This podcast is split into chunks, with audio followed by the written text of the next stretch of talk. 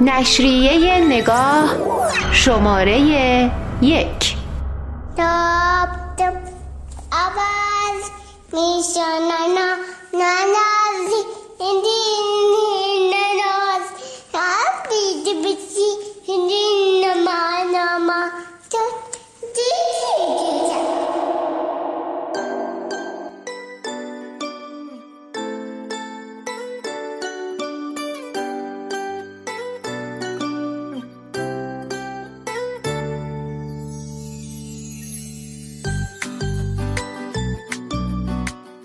محله نابینایان تقدیم می کند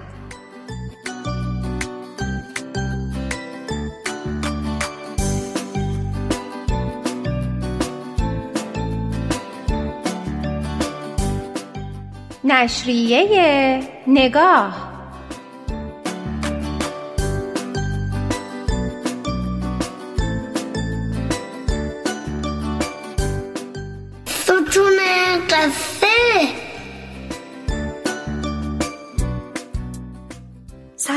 عزیزان همراه و همقدم.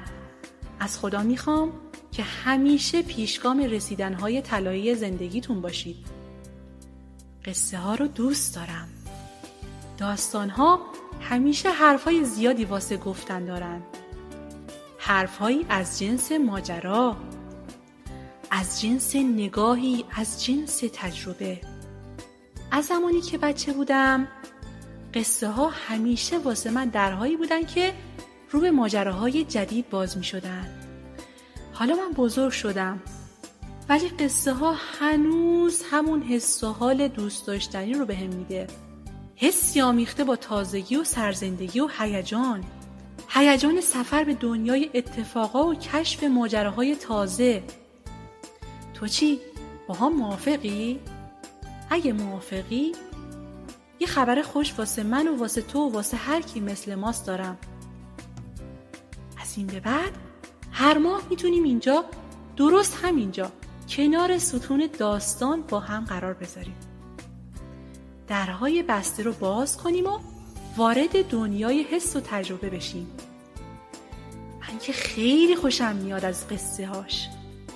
از این ماه به بعد قرارمون همینجا کنار ستون داستان مجله اینترنتی محله.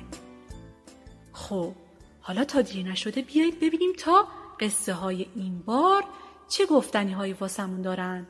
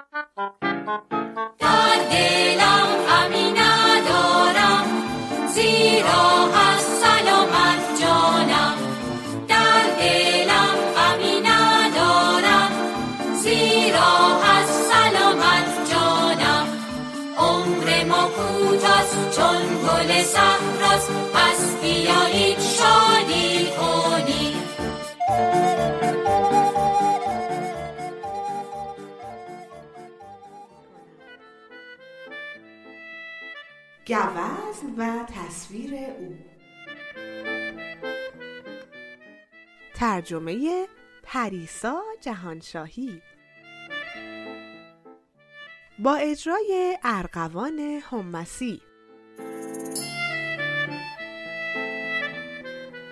گوزن هر روز با خودش می گفت من زیباترین گوزن این جنگل هستم.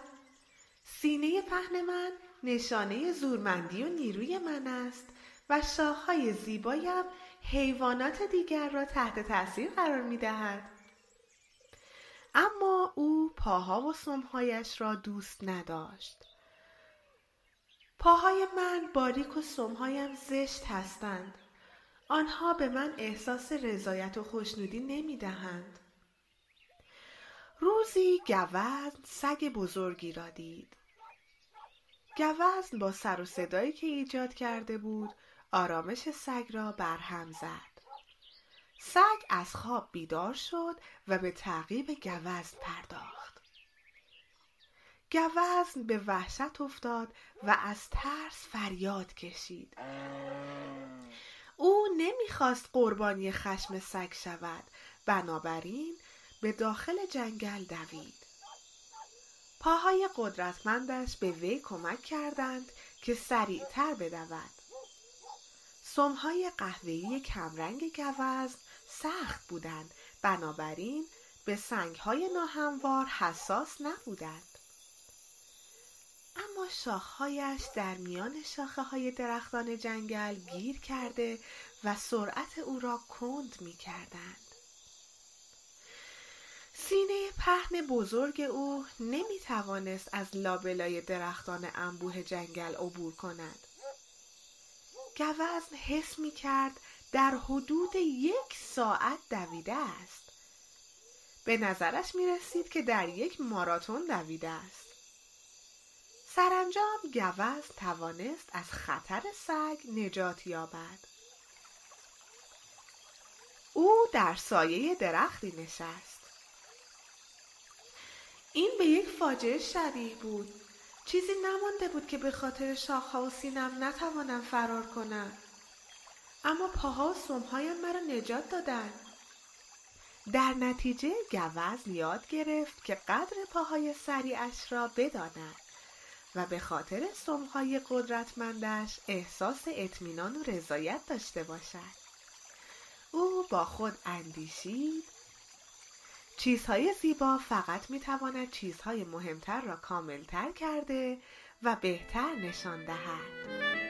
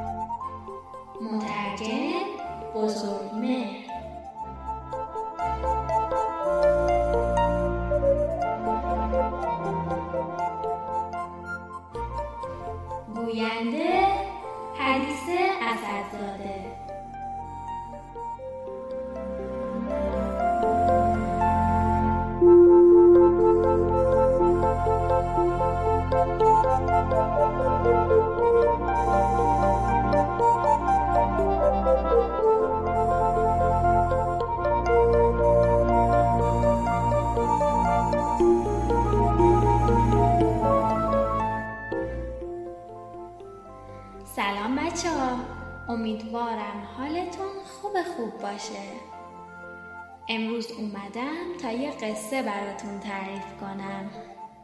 امیدوارم از این قصه خوشتون بیاد. روزی بود و روزگاری. دختری بود به نام میا.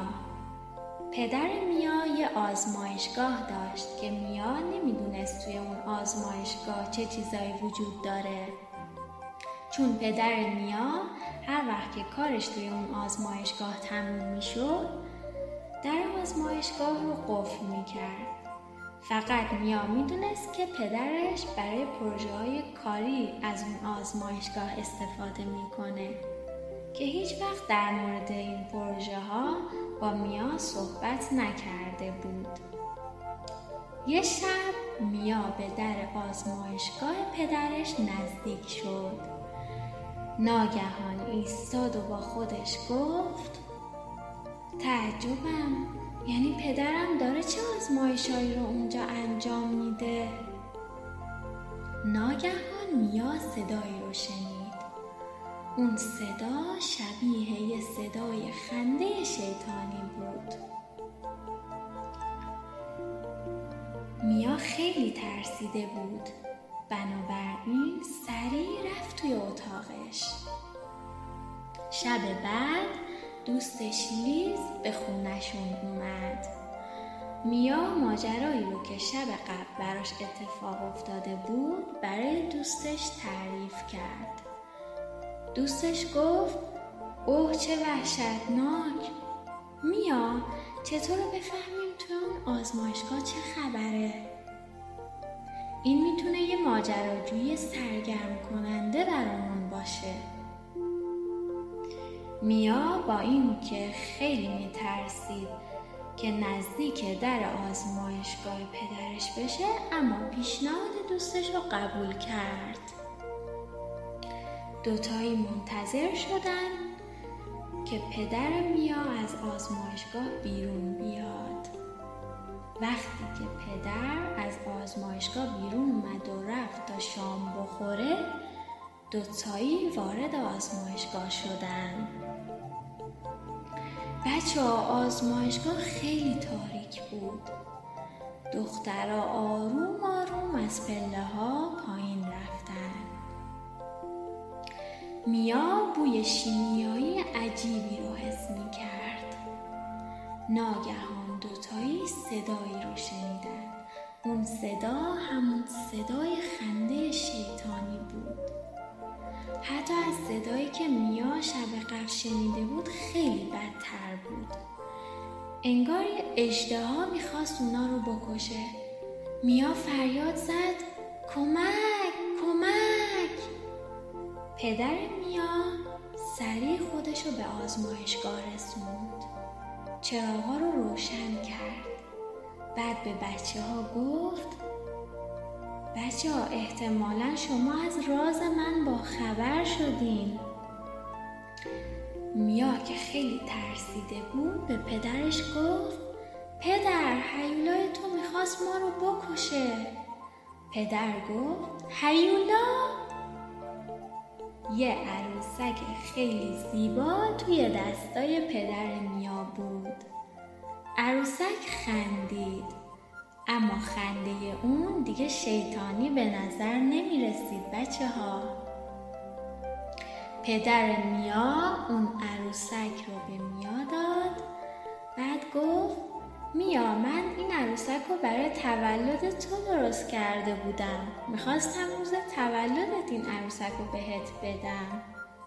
اما حالا که دیگه شما از راز من با خبر شدین می‌تونین این عروسک رو بردارین و باهاش بازی کنین بله بچه ها این صدای خنده شیطانی که بچه ها رو خیلی ترسونده بود صدای عروسکی بود که پدر میا برای تولدش درست کرده بود. امیدوارم از این قصه خوشتون اومده باشه. تا قصه دیگه شما رو به خدای مهربون میسپارم.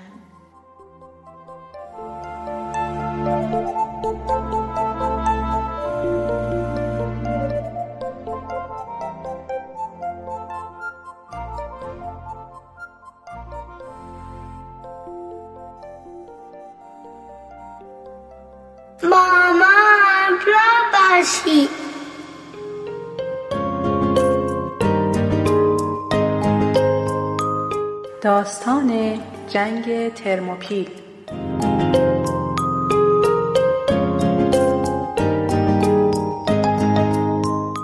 ترجمه پریسا جهانشاهی با صدای لیلا سعیدی فر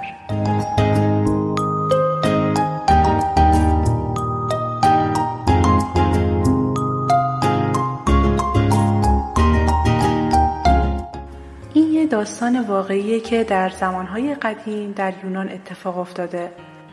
فرمانده اسپارت خطاب به ارتش کوچیکش که از مردان شجاعی تشکیل شده بود گفت ما باید بجنگیم.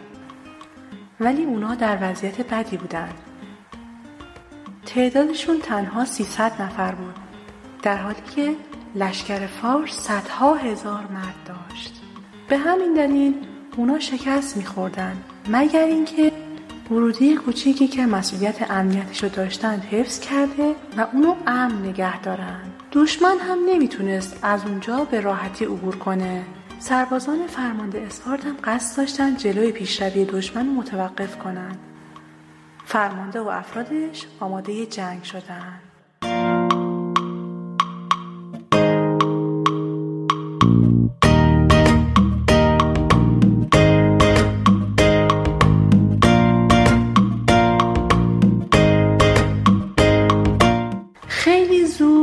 افراد دشمن اطراف تپه رو محاصره کردند. فرمانده با چهره خندان رو در روی دشمن ایستاد.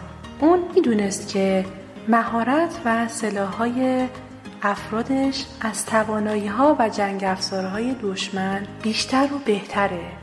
اسپارتی ها به فرماندهشون اطمینان داشتن و از اون اطاعت می‌کردن. ابتدا سربازای دشمن تیراشون رو از کماناشون شلیک کردن.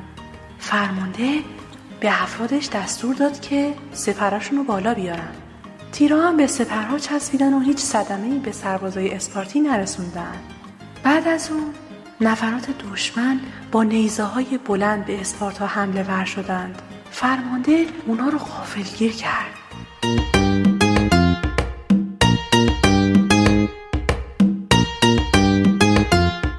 سربازا کنده های چوب بر سر دشمن فرود آوردند. اونا به مدت سه روز جنگیدند. اگرچه سربازان و فرماندهشون به سختی زمان برای خواب و استراحت پیدا می کردند. اما همچنان سرسخت و ثابت قدم برجا موندند. اما دشمن راهی یافت تا به وسیله اون اسپارتا رو شکست بده.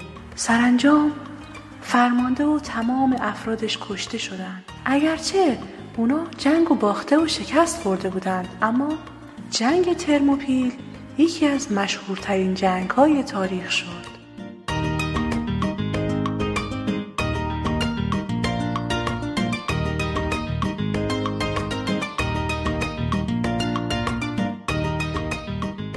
آشنایی با مشاغل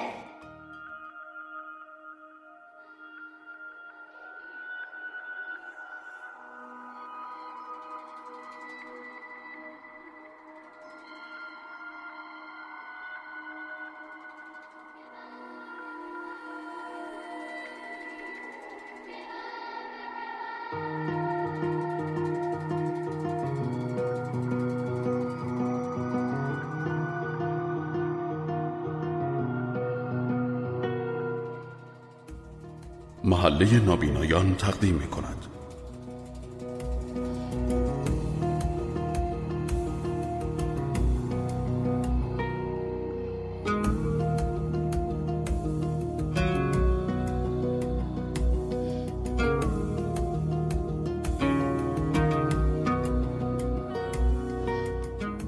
نشریه نگاه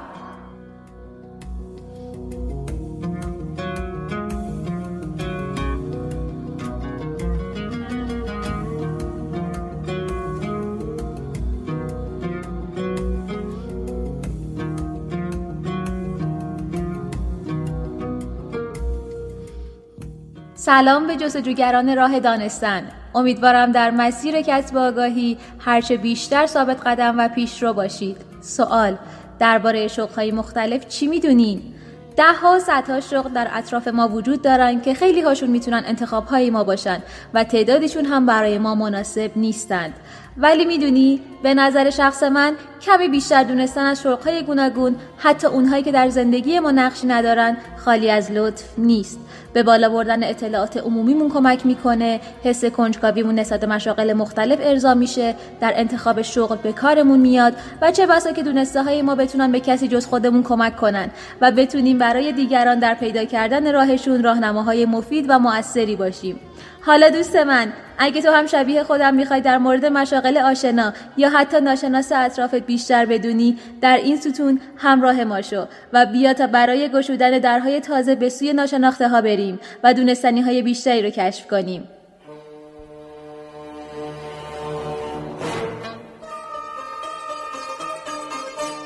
به نام خدا.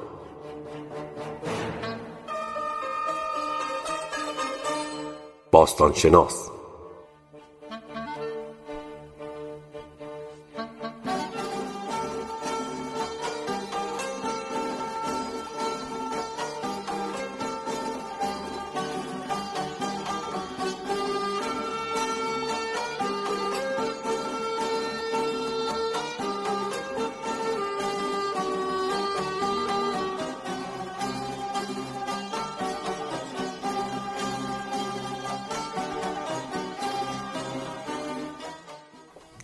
معرفی شغل باستان شناس اگر عاشق تاریخ بوده و از کاوش و جستجو لذت می‌برید این شغل ایدئال شماست.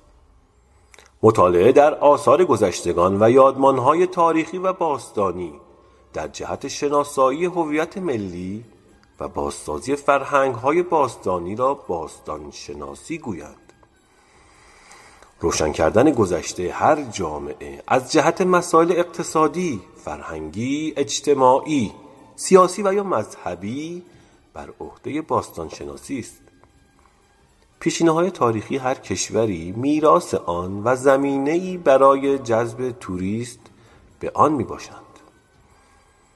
باستانشناس محققی است که شواهد لازم را برای تحقیقات خود از طریق بررسی پژوهش و کاوش در نقاط مختلف جهان که روزی محل تردد، سکونت یا هر نوع فعالیت انسانی بوده است به دست می آورد و سعی دارد تا گذشته را بر اساس یافته های خود بازسازی کند. او با مطالعه مکانها و اشیاء قدیمی چیزهای زیادی از زمانهای گذشته هر سرزمینی استخراج می کند. باستانشناس می تواند در یک زمینه جغرافیایی خاص مانند ایران شناسی یا یک دوره تاریخی خاص مانند دوره هخامنشی و یا یک نوع اشیاء باستانی مانند سفالگری تخصص داشته باشد. به طور کلی کار باستانشناس سه مرحله دارد کشف و شناسایی مکانهای آثار باستانی در این مرحله باستانشناس به کمک روش های مختلفی مانند استفاده از ویرانه بناها استفاده از اطلاعات موجود در کتاب های تاریخی سفرنامه ها و غیره مکان های تاریخی را شناسایی می کند کاوش و حفاری. این مرحله مهمترین و مشکلترین بخش کار باستانشناس است. او در کاوش و حفاری از کلیه دانش تجربیات و مهارت‌های خود استفاده می کند. در این مرحله دقت و صبر بسیار مهم است زیرا ممکن است با انجام اشتباه کوچکی صدمه بزرگی به آثار و بناهای تاریخی در حال کاوش وارد شود استخراج و تنظیم اطلاعات در این مرحله اشیا و بناهای کشف شده استخراج و با بررسی ویژگی ها و مشخصات آنها اطلاعات تاریخی آنها به دست می آید. برای تعیین قدمت آنها معمولا از راه های مختلفی از جمله بررسی سکه یا کتیبه که همراه آنها بوده روش لایه نگاری بررسی لایه های زمینی که آثار در آن بوده اند استفاده می کنند. باستانشناسی مانند بسیاری از حوزه های پژوهشی و تحقیقاتی در کشور هدفمند نیست حفاری و کاوش های تحقیقاتی بسیار کم انجام می شود اکثر کاوش ها کاوش های نجات بخشی است به این معنا که یک منطقه تاریخی که بر اساس گمان زنی ها دارای شرایط کاوش و باستان شناسی است در معرض خطر قرار می گیرد که گاهن این مورد به خاطر ساخت پل، سد، جاده و غیره پیش می آید. لذا گروه برای کاوش و نجات آثار باستانی اعزام می شوند و کلیه آثار مکشوفه شامل طلا و سفال و غیره را به موزه منتقل می کنند. یکی از موارد مهم در رشد و توسعه باستان شناسی در کشور لزوم وجود ارتباطات بین المللی با متخصصان و دانشمندان این حوزه می باشد. در سالهای اخیر به دلایل مختلف از جمله سیاسی این روابط به حداقل و در حد صفر رسیده است. باستانشناس باید ذهنی پویا و جستجوگر دقت بالا و توجه زیادی به جزئیات داشته باشد برخی از ابزار که در حین کار باستان شناس از آنها استفاده می کند شامل کلنگ، بیل، بیلچه، برس، قلم، تناب و بند، قطب نما، شابلون، شاغول، دوربین عکاسی، فیلم برداری و نقشه برداری، لوازم طراحی و غیره. باستانشناس معمولا باید به صورت تمام وقت کار کند. البته به هنگام عملیات حفاری و کاوش تعیین ساعت معنایی ندارد و باستانشناس تا اتمام کار معمولا مشغول است محل کار او بسته به نوع کار متنوع است و می تواند ادارات و آزمایشگاه های مرتبط موزه ها و یا فضاهای بیرونی و در شرایط مختلف آب و هوایی باشد. وظایف باستانشناس بسته به نوع تخصص وظایف باستانشناس عبارتند از شناسایی مکانهای باستانی برای مطالعه با استفاده از روش های عکاسی هوایی، نقشه برداری و غیره. شرکت در برنامه های کاوش و گاهی حفاری به عنوان عضوی از یک گروه. گزارش درباره مکانها و اشیای یافت شده از طریق عکاسی، نقشه کشی و یا یادداشت‌های دقیق با جزئیات کامل. بررسی و دستبندی اشیای یافت شده. استفاده از تجهیزات و ابزار آزمایشگاهی برای بررسی اشیاء یافت شده. استفاده از کامپیوتر برای شبیه سازی مکانهای باستانی. تهیه و ارائه گزارشات لازم از نتایج تحقیقات و بررسی ها دستبندی و به نمایش گذاشتن آثار باستانی در موزه ها باستانشناس همچنین ممکن است به کارهایی مانند انجام تحقیقات نوشتن مطالب مرتبط با کار خود برای روزنامه و مجلات نوشتن کتاب و یا تدریس در دانشگاه ها بپردازد. مهارت و دانش مورد نیاز باستان شناس ذهنی پویا و کاوشگر همراه با قدرت تجسم خوب دقت و توجه به جزئیات. مهارت های برنامه ریزی و سازماندهی به خصوص وقتی سرپرستی گروهی از باستان شناسان را بر عهده داشته باشد. مدیریت زمان و توانایی انجام کارها در موعد مقرر. داشتن پشتکار و استقامت. توانایی کار تیمی یا رهبری یک تیم. مهارت های ارتباطی خوب. توانایی نوشتن گزارشات. آشنایی با زبان انگلیسی. داشتن اطلاعات تاریخی و جغرافیایی در مورد ایران و کشورهای همسایه.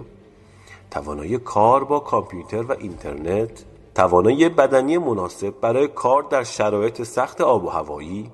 داشتن علاقه به طبیعت و کار در آن. تحصیلات لازم و نحوه ورود به شغل. علاقمندان به این شغل برای کسب دانش و تخصص لازم باید در رشته باستانشناسی در دانشگاه های کشور تحصیل کنند. امکان ادامه تحصیل در این رشته تا مقطع دکترا در دانشگاه های ایران وجود دارد. ضمنا گذراندن دوره های کارآموزی حین و بعد از تحصیل در کسب مهارت و تخصص بسیار موثر و مفید هستند. بازار کار و آینده شغلی باستانشناس. باستانشناس می تواند در سازمان ها و شرکت های مرتبط دولتی و خصوصی مانند سازمان میراث فرهنگی موزه ها کار کند در صورت داشتن مهارت و دانش لازم می تواند در دانشگاه ها و مراکز آموزشی هم تدریس کند. انجام کارهای تحقیقاتی نیز زمینه کاری دیگری است که می تواند در آن وارد شود. شغل باستانشناسی در کشور با مسائل و مشکلاتی روبروست که برخی از آنها عبارتند از عدم توجه کافی و اهمیت ندادن به حوزه باستانشناسی در کشور و نمودن فرصتهای شغلی کافی.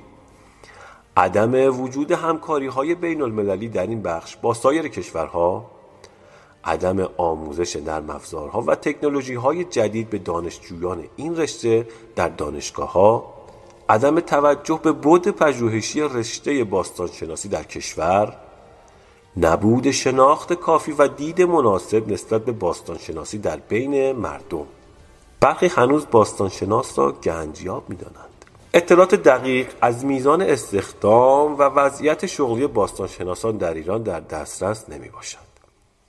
به دلیل اینکه در کشور به باستانشناسی اهمیت لازم داده نمی شود و شرایط لازم برای فعالیت باستانشناس به صورت شخصی و خصوصی تقریبا فراهم نیست فرصت های شغلی در آن بسیار کم بوده و به چند سازمان دولتی مرتبط محدود می شود.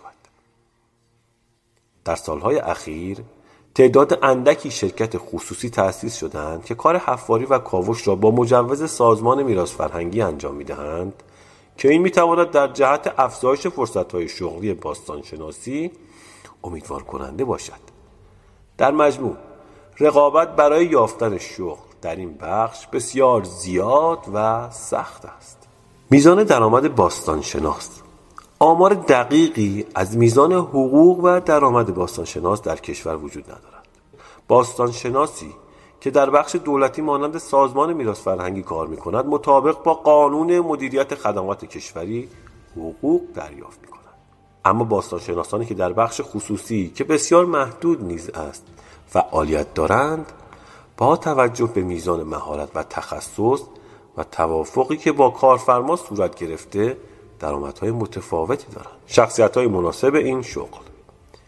در یک انتخاب شغل صحیح و درست عوامل مختلفی از جمله ویژگی های شخصیتی ارزش ها علایق مهارت ها شرایط خانوادگی شرایط جامعه و غیره برای هر فرد باید در نظر گرفته شود. یکی از مهمترین این عوامل ویژگی های شخصیتی می باشد شناخت درست شخصیت هر فرد فرایندی پیچیده و محتاج به تخصص و زمان کافی است. البته هر فردی ویژگی های منحصر به فرد خود را دارد. حتی افرادی که به نوعی تیپ شخصیتی مشابه دارند باز هم در برخی موارد با یکدیگر متفاوت هستند. به طور کلی همیشه افراد موفقی از تیپ های شخصیتی مختلف در تمام مشاغل هستند. و نمی‌توان دقیقا اعلام کرد که فقط تیپ های شخصیتی خاص هستند که در این شغل موفق می شوند. اما طی تحقیقاتی که صورت گرفته تیپ های شخصیتی که برای این شغل معرفی می شوند عموما این کار را بیشتر پسندیده و رضایت شغلی بیشتری در آن داشتند شخصیت های مناسب این شغل بر اساس شخصیت شناسی MBTI INTP این تیپ شخصیتی دوست دارد با مفاهیم پیچیده و جدید سر و کار داشته باشد. کاری همراه با بررسی و پژوهش و به دور از بروکراسی و مقررات اضافی مطلوب او می باشد. ISFP این تیپ شخصیتی استفاده از حواس پنجگانه خود در کار را دوست دارد. او به کارهایی که با چیزهای واقعی و حقایق سر و کار دارد علاقه دارد. برخی از باستانشناسان معروف و مشهور. عزت الله نگهبان. عزت الله نگهبان پدر باستانشناسی ایران. یوسف مجیدزاده. یوسف مجیدزاده باستانشناس معروف ایرانی که علاوه بر ها و مقالات بسیار در حوزه باستانشناسی و مسئول گروه کاوش های میدانی در تپه چغامیش خوزستان دشت قزوین و سرپرستی کاوش های تپه قبرستان در دشت قزوین محوطه ازبکی در ساوج بلاغ استان تهران و جیروفت بوده است. او معتقد است که جیروفت حلقه گمشده تاریخ بشریت محسوب می شود رضا مرادی قیاسابادی رضا مرادی قیاسابادی پژوهشگر و نویسنده کتابهایی در زمینه باستانشناسی. اختر باستانشناسی گاه شماری و فرهنگ ایران باستان است. او نظریه پرداز کاربرد بناهای تقویمی و سازه های خورشیدی همچون چارتاقی نیاسر در ایران است و فرضیه وی در زمینه کاربرد خورشیدی بناهای باستانی است. هوارد کارتر هوارد کارتر باستانشناس معروف انگلیسی و کاشف مقبره های تعدادی از فرعون های مصر باستان. تحقیق ترجمه و گردآوری گروه شوق و بازار کار مسیر ایرانی.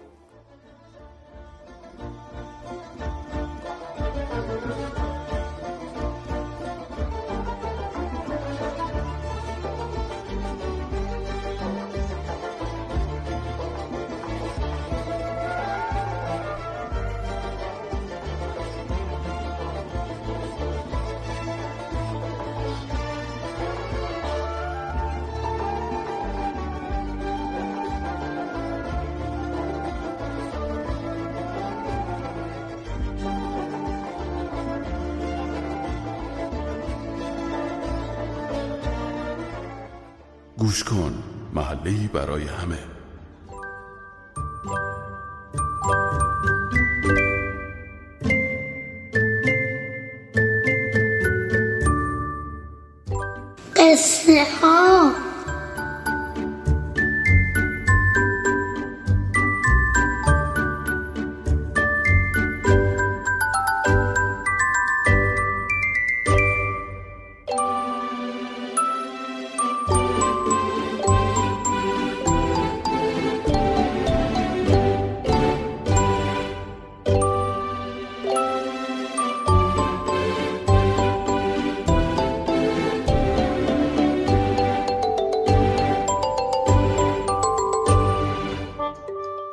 به نام خالق مهربونیا که شما عزیزای دل منو آفریده. سلام سلام سلام. گل پسرا و گل دخترای نازنینم. حالا احوالتون چطوره؟ خوب و خوش و سلامت هستید؟ الهی شکر. خاله مانا اومده با یه قصه قشنگ دیگه.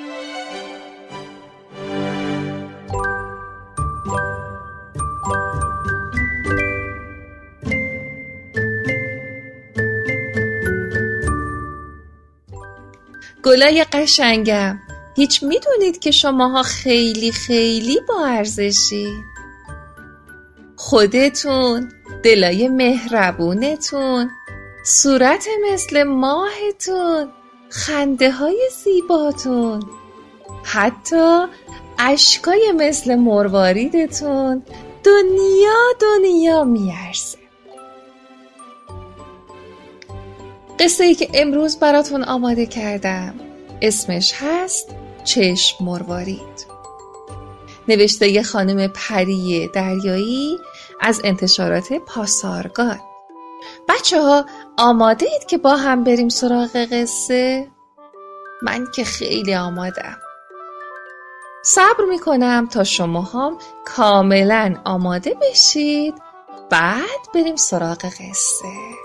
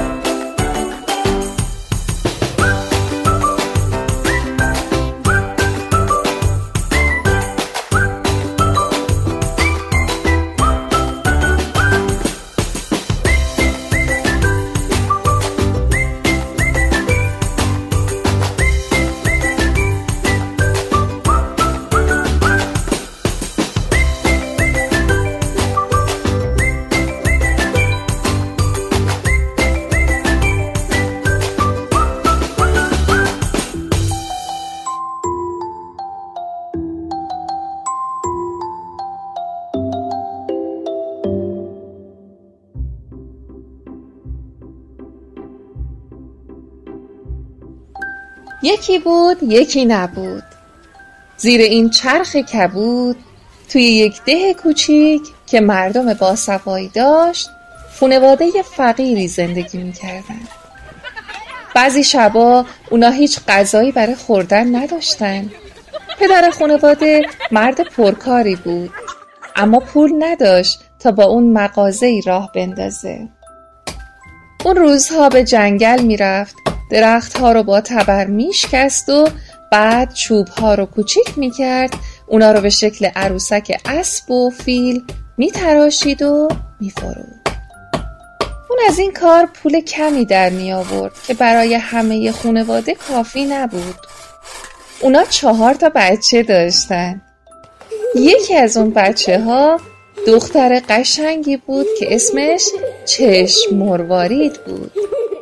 توی ده همه اونو میشناختن. چون وقتی گریه می‌کرد به جای اینکه از چشمهاش اشک بیاد دونه های سفید مروارید که سوراخ کوچیکی هم داشتن به زمین میافتاد.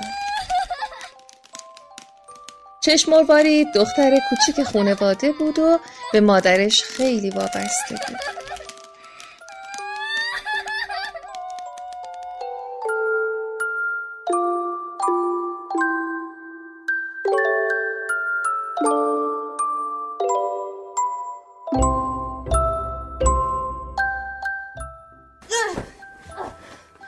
یه روز که پدر داشت چوبی رو به شکل خرگوش میتراشید تا بفروشه برادر چشم مروارید موهای چشم مروارید رو کشید.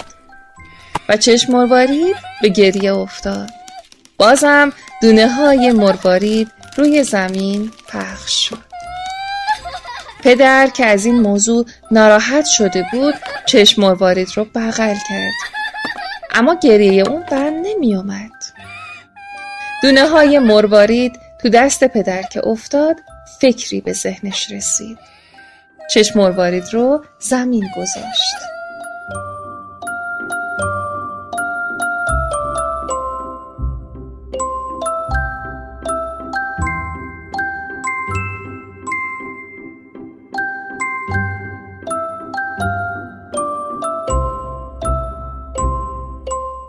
با خوشحالی بیرون رفت. زنش رو صدا زد و با هم به اتاق اومدن. اون راه خوبی برای پول در آوردن پیدا کرده بود. مادر چشم مروارید صورت دخترش رو بوسید و شروع به جمعآوری دونه های مروارید کرد.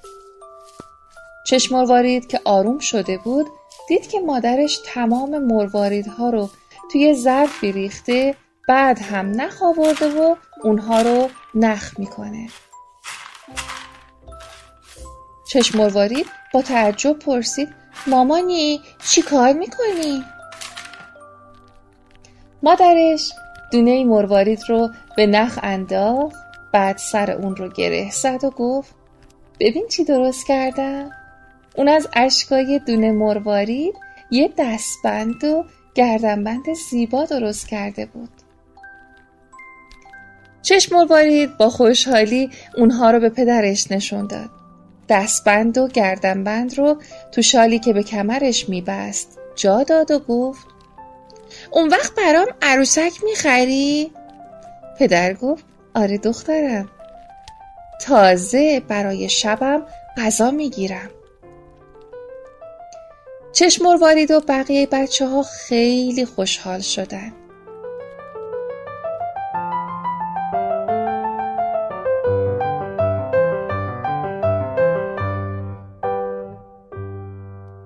پدر فردا با الاغ پیرش به طرف شهر را افتاد و مستقیم به مغازه زرگری در بازار رفت.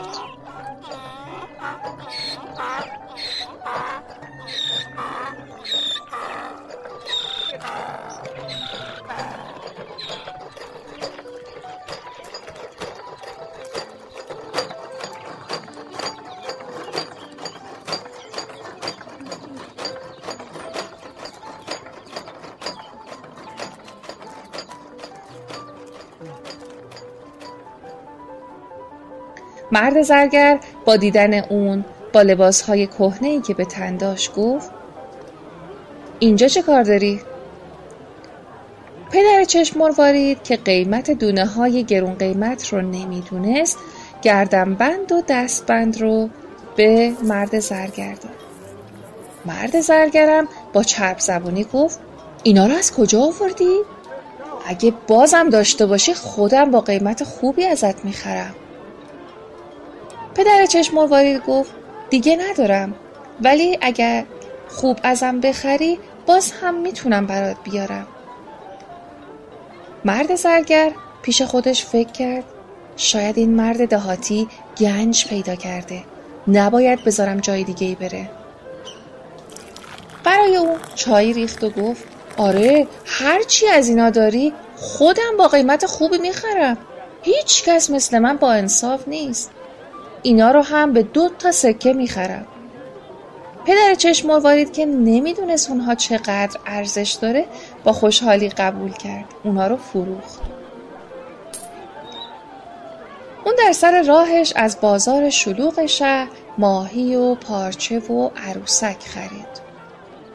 اون میوه های تازه و سبزی هم گرفت و بار اولاغش کرد و بعد هم به ده برگشت.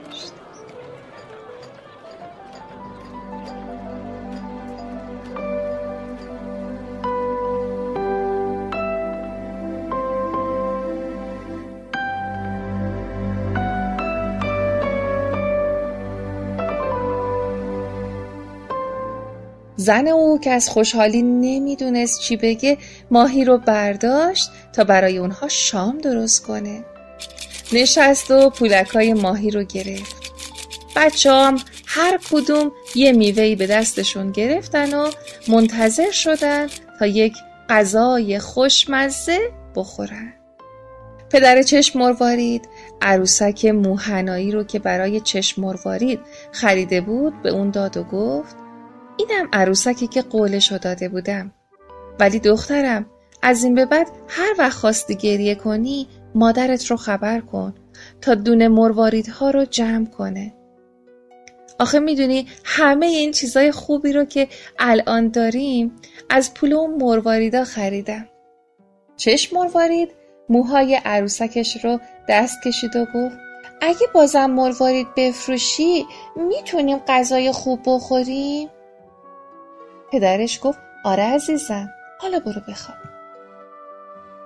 آخر شب همه ماجرا رو مرد برای زنش تعریف کرد و گفت چشم مروارید مثل گنج میمونه. از فردا باید مراقبش باشی.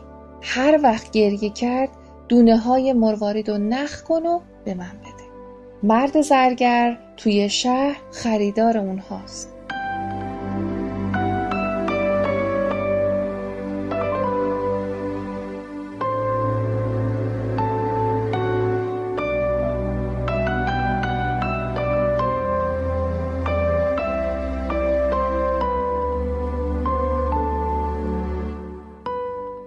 فردا که پدر به جنگل رفت تا چوب بیاره چشم مروارید توی خونه با عروسکش بازی می‌کرد. برادرش اومد تا عروسک رو از اون بگیره.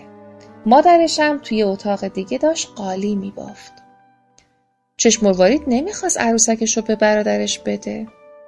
اما برادرش موهای عروسک رو اونچنان کشید که اون موهاش کنده شد. چشم مروارید با ناراحتی روی زمین نشست و شروع به گریه کرد. اونقدر گریه کرد اونقدر مروارید از چشاش اومد که دامنش پر شد. مادرش که به اتاق اومد تا اونو ساکت کنه پسرش رو که عروسک رو بغل گرفته بود دعوا کرد و به چشم مروارید قول داد که پدر بازم برات عروسک می‌خره. بعد از اون که اونو آروم کرد مرواریدها رو به بند کشید و این بار دو تا گردن بند و سه تا دستبند درست کرد. شب که شوهرش به خونه اومد اونها رو به شوهرش داد تا به شهر ببره و به مرد زرگر بفروشه. تمام آرزوی پدر چشم مروارید این بود که بتونه توی شهر مغازه‌ای بخره و توی اون نجاری کنه. فردا که راهی بازار شد و رفت به دیدن مرد زرگر. این بار زرگر تما که اون دستبند و گردنبند رو به قیمت خوبی فروخته بود به استقبال پدر چشم مروارید اومد گفت به به چه زود اومدی. امروزم باید دست پر اومده باشی درسته؟ پدر چشم مروارید دستبندها و گردنبندها رو مقابل اون گذاشت و گفت اینا رو باید با قیمت بیشتری بخری تا بازم برات بیارم. مرد زرگر گفت چند تا سکه می‌خوای؟ با خوشحالی انگشتاش رو نشون داد و گفت ده تا سکه. مرد زرگر سکه ها رو به اون داد. مرواری دارم برداشت. پدر چشم مروارید اون روز خرید زیادی کرد. یه عروسک تازم برای چشم مروارید گرفت و با سکه های باقی مونده به خونه برگشت. بچه ها با خوشحالی دور اولاغ رو گرفتن و چیزایی که پدر خریده بود به خونه بردن.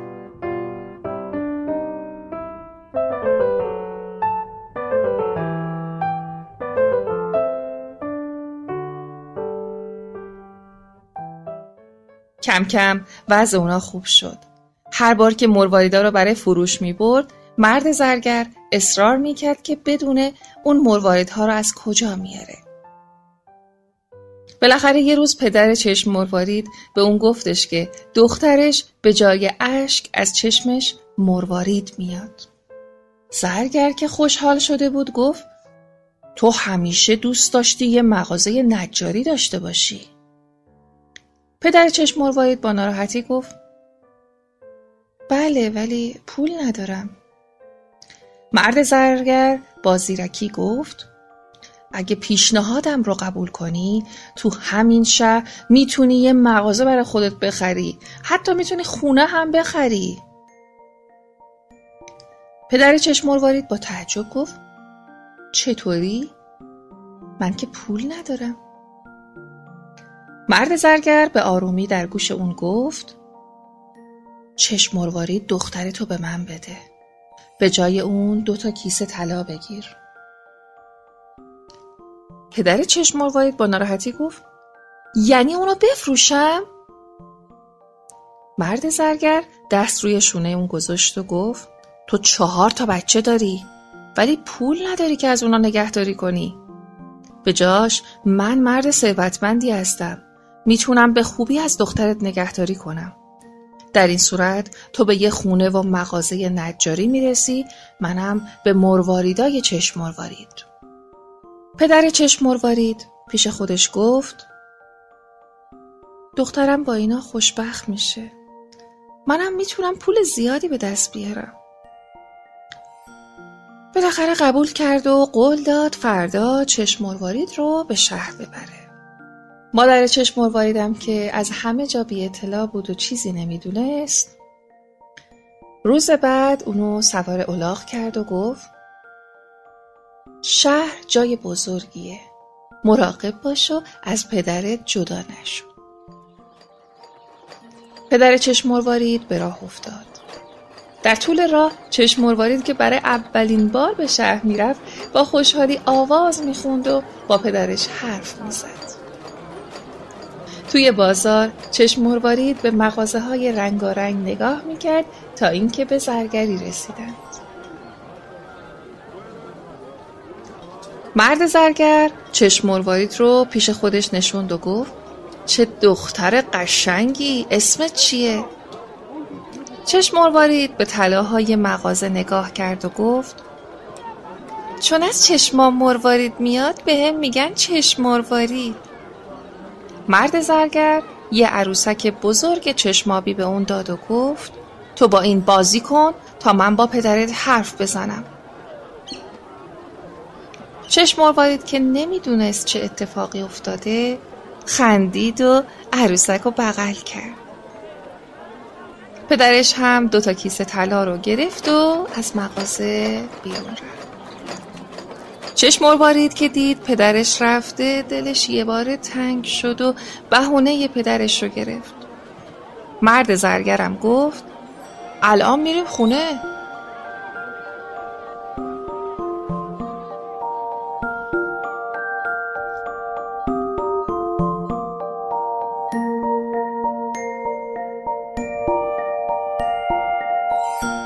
چشم مروارید که فکر می‌کرد به زودی مادرش رو می‌بینه با اون به خونشون رفت. زن زرگر با دیدن دختر روستایی که لباس کهنه‌ای به تن داشت گفت این بچه کیه؟ از کجا آوردی؟ پسر زرگر جلو رفت. نگاهی به اون انداخت. چشم مروارید که یاد برادرش افتاده بود گفت منو ببرید خونمون دلم برای داداشم تنگ شده مرد زرگر گفت این یه گنجه یه چیزی بیارید که بخوره. چشم وارید که هیچ وقت غذایی به اون خوبی نخورده بود با اشتها مشغول خوردن شد. اما بعد از غذا باز هم بهونه مادرش رو گرفت و شروع به گریه کرد. زن و پسر زرگر متوجه شدن که به جای اشک از چشمهای اون دونه مروارید میاد. مرد زرگر با خوشحالی شروع به جمع کردن مرواریدا کرد. اما زنش که از گریه چشم مروارید تا چیزی بیاره بلکه اونو آروم کنه. پسر زرگر دلش به حال اون خیلی میسوخت. سعی کرد اونو آروم کنه. اما پدر حریسش گفت بزار گریه کنه. هر چقدر بیشتر گریه کنه ثروتمندتر میشیم. پسر زرگر که می‌دید چشم مروارید چقدر ناراحته برای اون عروسک آورد تا اونو آروم کنه. اما چشم مروارید دیگه عروسک هم نمی‌خواست. اون فقط مادر و پدر و خانوادش رو می‌خواست.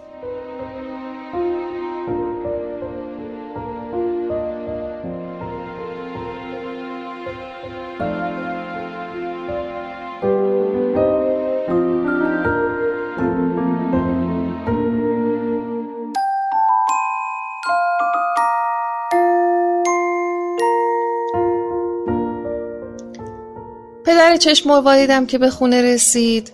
وقتی سراغ چشم مروارید رو از اون گرفتن لباسهایی رو که به همراهش داشت به اونها نشون داد و به دروغ گفت. چشم مروارید تو شهر گم شد. مادر چشم مروارید با ناراحتی شروع به گریه کرد. پدر که حال اونو اینجوری دید گفت نگران نباش. همین فردا توی شهر خونه می‌خرم. پول زیادی گیرم اومده. که می‌تونیم باهاش خوشبخت بشیم. شاید توی شهر که زندگی کنیم چشم مروارید رو هم پیدا کنیم. اما مادر گریه می‌کرد و بچه ها همون شب مثل چشم مروارید که تو خونه غریبه ها گرسنه خوابید و لب به غذا نزد اونها هم لب به غذا نزدند و دیگه از داشتن اسباب بازی هم خوشحال.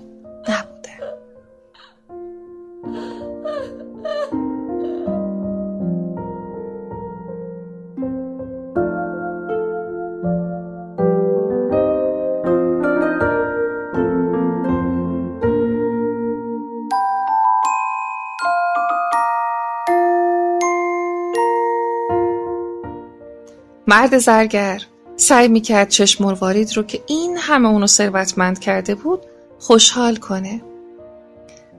تا اون کمتر گریه کنه. برای اون لباسای تازه و زیبا می‌خرید. خوردنی های خوشمزه به اون می‌داد. اما چشم مروارید فقط می‌خواست پیش مادرش برگرد. پسر زرگر بعد از مدتی که دید پدرش با مرواریدهایی که از چشمای اون دختر میریخ چقدر پولدار شده بود ولی چشم مروارید هر روز لاغر و لاغرتر می‌شد یه تصمیمی گرفت تصمیم گرفت تا وقتی که پدرش به مغازه میره چشم مروارید رو به ده برگردونه. زن زرگر هم که دیگه طاقت گریه های اونو نداشت قبول کرد که اونو از خونه فراری بده. روز بعد که مرد زرگر به مغازش رفت پسرش چشم مروارید رو سوار الاغ کرد تا به ده برگردونه. تمام راه رو رفتن اما وقتی به ده رسیدن مردم گفتن که پدر و مادر چشم مروارید مدت هاست به شهر رفتن. چشم مروارید دیگه طاقت نداشت. این شد که پسر زرگر اونو به خونهشون برگردوند و موضوع رو به مادرش گفت. چشم مروارید هم گوشه ای نشست. دیگه نه حرف می‌زد نه حتی گریه می‌کرد. مرد زرگر که دید دیگه از چشمای اون مروارید نمیاد ناراحت شد اما چاره ای نبود. پدر چشمروارید هم مغازه نجاریش رو رونق داده بود و حالا مرد ثروتمندی شده بود. اما مادر چشمروارید از دوری دخترش مریض شد. یه روز زن زرگر به اون گفت مرد این بچه گناه داره دیگه حرف نمی‌زنه گریم که نمی‌کنه تا مروارید از چشمش بیاد یه وقت دیدی از دوری مادرش تلف شد. چشم مروارید گوشه نشسته بود و اونها رو نگاه می‌کرد. مرد زرگر گفت فردا ببرش پیش حکیم. شاید دارویی بده که حالشو خوب کنه که دیگم گریه نکرد عیبی نداره. اما حالش خوب شه. به حکیم بگو کاری کنه که حرف بزنه.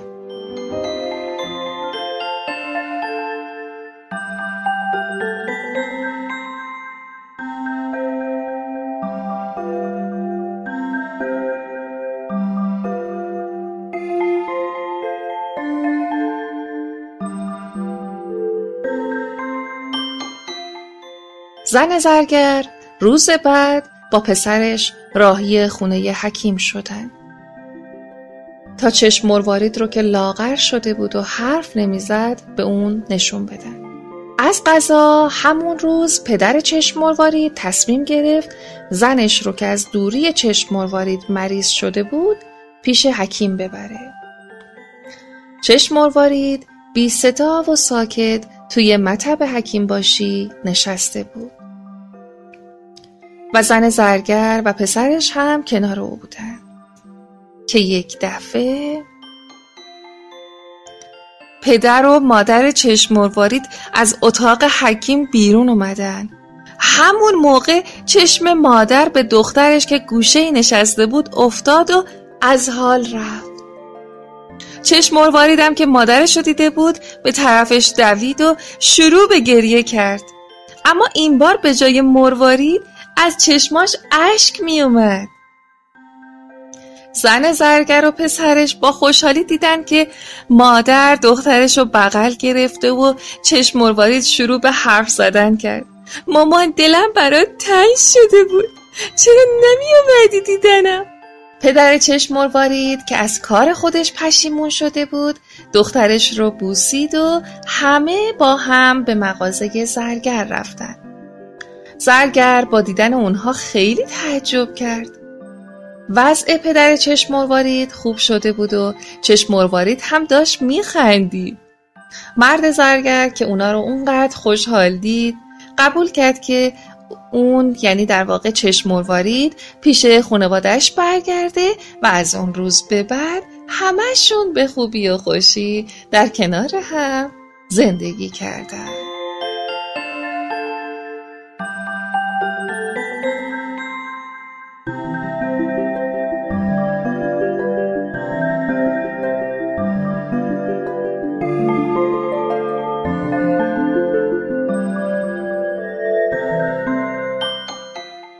گلای قشنگم. این قصم در اینجا به پایان می‌رسه. این قصم مثل خیلی از قصه های قشنگ دیگه برامون درس های زیادی داشت.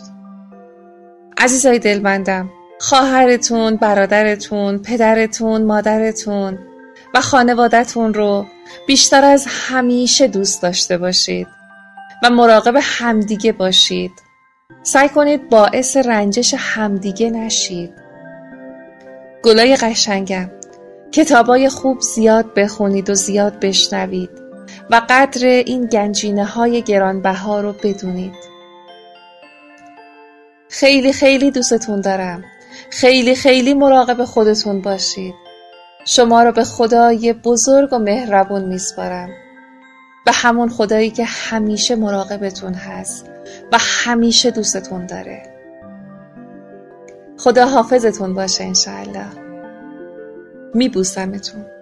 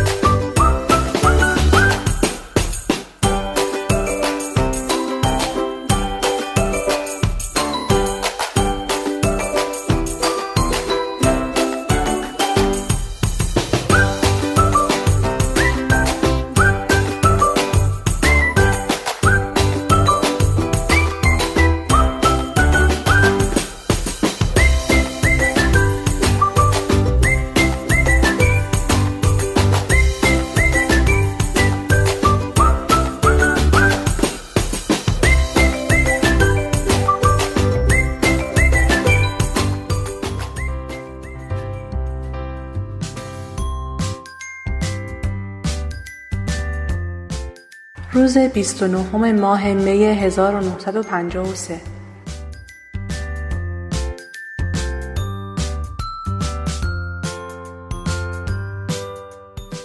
ترجمه پریسا جهانشاهی.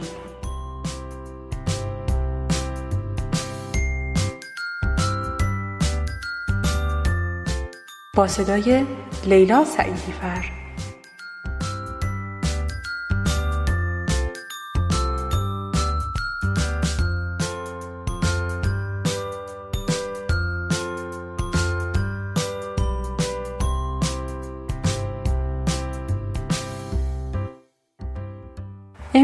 مهمترین روز زندگی من است.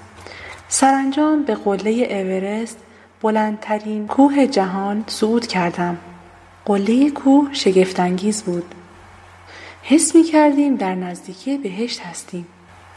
لایه برف آنقدر سخیم بود که چکمه هایم در زیر آن پوشیده شدند. همه جا ساکت بود. به زیبایی هایی که مرا احاطه کرده بود نگاه کردم. شاید داستان من یک روز افسانه شود. من می‌خواهم مردم افسانه مرا برای همیشه به خاطر داشته باشند. من کاوشگر ارشد گروه هم بودم و می‌دانستیم ما باید ثابت کنیم به قله کوه صعود کرده ایم.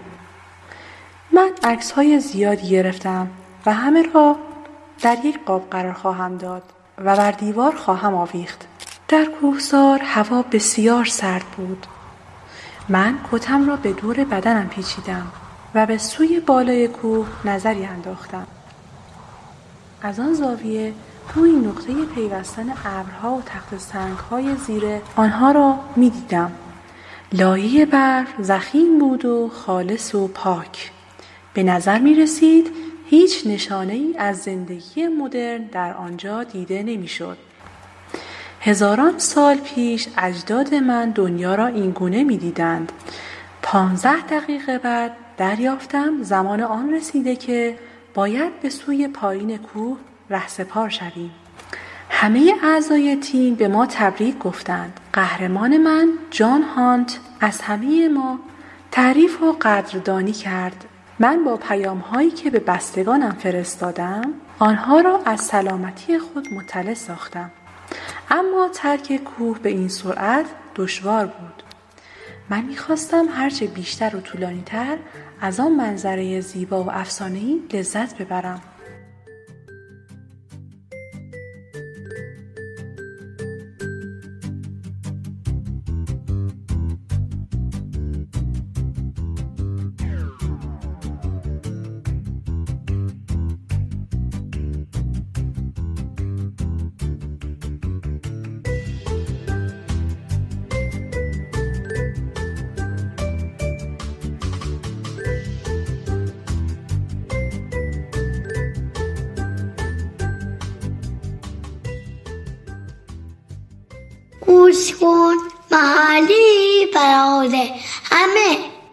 داستان شاهزاده قورباغه. مترجم پریسا جهانشاهی با صدای مریم مجدی.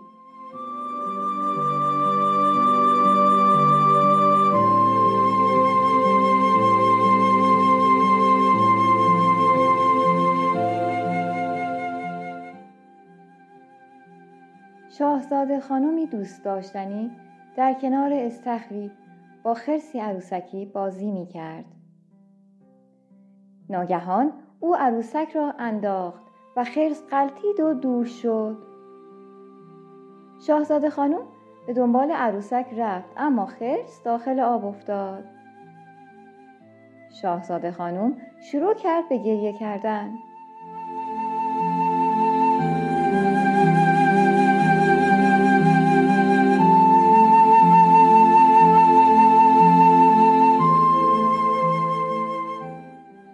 قورباغه بزرگ و از وی پرسید چرا گریه می‌کنی؟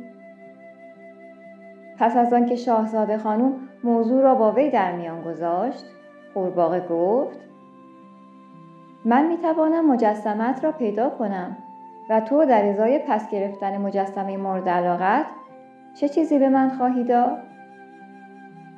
شاهزاده خانم گفت من می توانم دستمزد تو را با طلا بپردازم. اما قورباغه اعتراض کرد. من می خواهم در تخت خواب تو بخوابم و تو صبح باید مرا ببوسی. شاهزاده خانم با خود اندیشید. او بدون آب می میرد بنابراین من مجبور نیستم به قول خودم عمل کنم. قورباغه در کسری از ثانیه به درون آب شیرجه زد و عروسک را آورد. سپس شاهزاده خانم همراه عروسک دوید و از آنجا دور شد.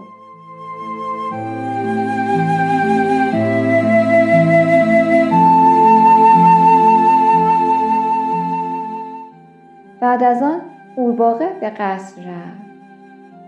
پادشاه به شاهزاده خانم گفت که باید به قولش عمل کند. اینم شاهزاده خانم را در وضعیت بدی قرار داد. شاهزاده خانم به قورباغه اجازه داد که روی بالشش بخوابد. صبح روز بعد شاهزاده خانم بوسه به قورباغه زد و ناگهان قورباغه به پسری تبدیل شد. پسر جوان گفت من شاهزاده از سرزمین های دور هستم. در جوانی من موجب خشم قبیلی از جادوگران بیرحم شدم و آنها مرا به قورباغه تبدیل کردند. شاهزاده خانم از او پرسید آیا من می توانم همسر تو باشم برای همیشه با تو بمانم؟ اما شاهزاده جوان گفت نه تو مرا ناامید کردی تو به قولت وفادار نمانده و به آن عمل نکردی. ستون نبابق. محله نابینایان تقدیم می کند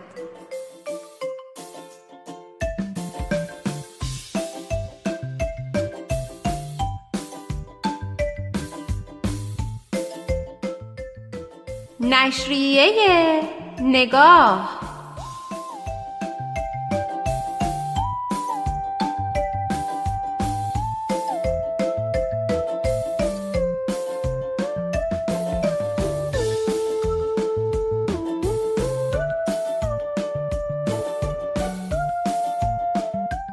سلام بر همگی. امیدوارم حالتون خوب باشه و همیشه سوار بر گردونه مراد باشین.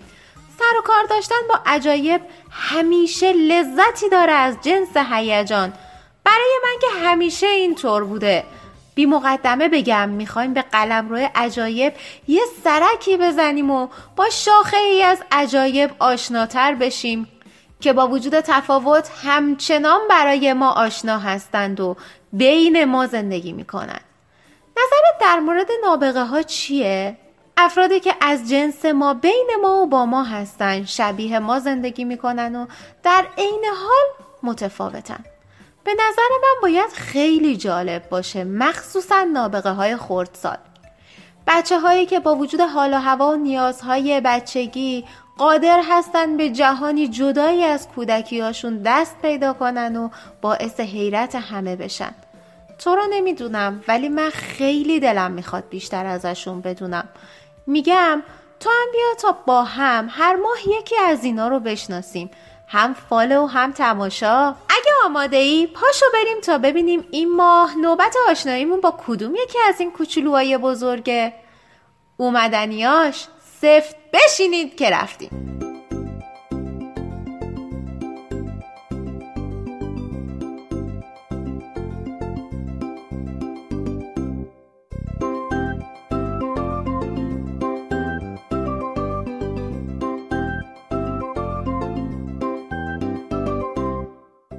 شروین سرابی خردسالترین نابغه جهان.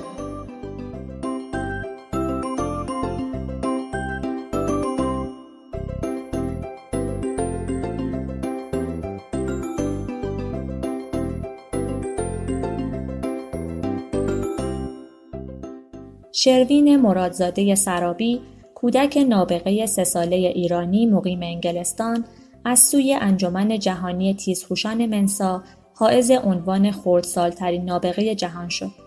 اگرچه اغلب والدین در باهوشی فرزندانشان مبالغه می کنند، اما این قضیه در مورد والدین شروین سرابی صدق نمی کند.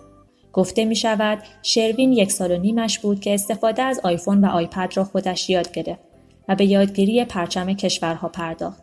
مهرافرین مقیمی که انگلیسی ها او را آماندا می‌خوانند مادر شروین که 35 سال دارد و قبلا معلم بوده می‌گوید در سن 18 ماهگی متوجه شوق شروین به یادگیری شده اما این مسئله برای آنان طبیعی به نظر می رسید تا اینکه مردم عنوان کردند که این قابلیت وی بسیار غیرمعمول و منحصر به فرد است. در حال حاضر شروین به عضویت جامعه تیزهوشان منسا درآمده است و تنها 100 کودک زیر ده سال از مجموع 22 هزار عضو آن در سراسر انگلستان حائز این عنوان هستند. پدر شروین مهدی مرادزاده سرابی 37 ساله ایرانیال اصل است که در رشته مدیریت معماری و ساختمان تحصیل می کرده است. اما در اثر یک تصادف نتوانست به تحصیلاتش ادامه دهد. شروین از ده ماهگی شروع به تکلم کرد و در 20 ماهگی می توانست جملات را کامل ادا کند. در سن دو سالگی قادر بود ضمن شروع به خواندن تا دیویست شمرده با تشخیص پرچم کشورها نام آنها را بگوید. وی همچنین توانایی نام بردن سیارات منظومه شمسی و اعضای بدن انسان و اندامهای داخلی آن را داشت. علاوه بر ضریب هوشی بالا از دلایل دیگر پیشرفت شروین این بود که مادرش معلم و متخصص تدریس است و تصمیم گرفت که کار خودش را رها کند و به شروین خواندن را یاد بدهد. نکته جالب دیگر در مورد والدین شروین این است که آنها زیاد علاقه به فرستادن او به مدارس نوابق یا معروفیت و پولسازی او ندارند و می‌گویند او باید از کودکی خود نیز لذت ببرد. به گزارش دیلی میل انگلیس متوسط ضریب هوشی مردم جهان حدود 100 است. داشتن ضریب هوشی 136 شروین را در زمره محدود افراد باهوش دنیا قرار داده است. زیرا تنها یک درصد در جهان دارای این ضریب هوشی منحصر به فرد هستند.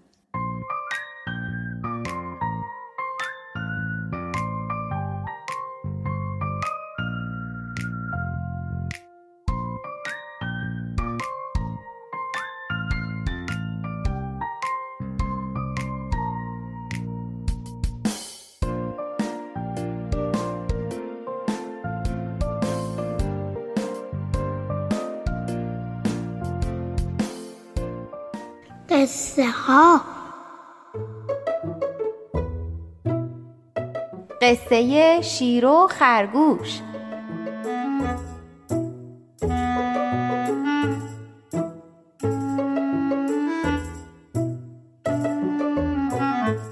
مترجم بزرگمهر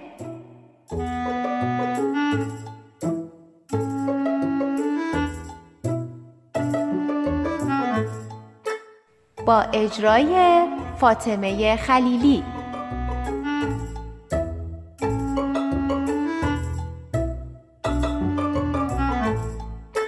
دوستای قشنگم سلام. حال شما چطوره؟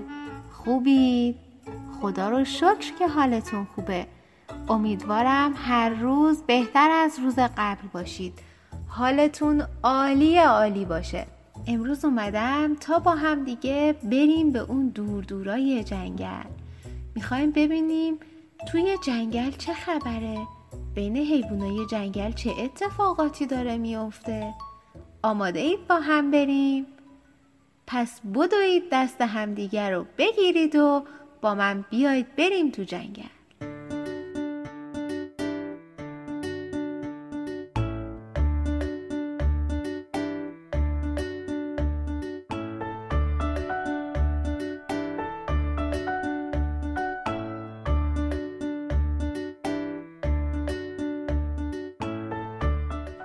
یکی بود یکی نبود.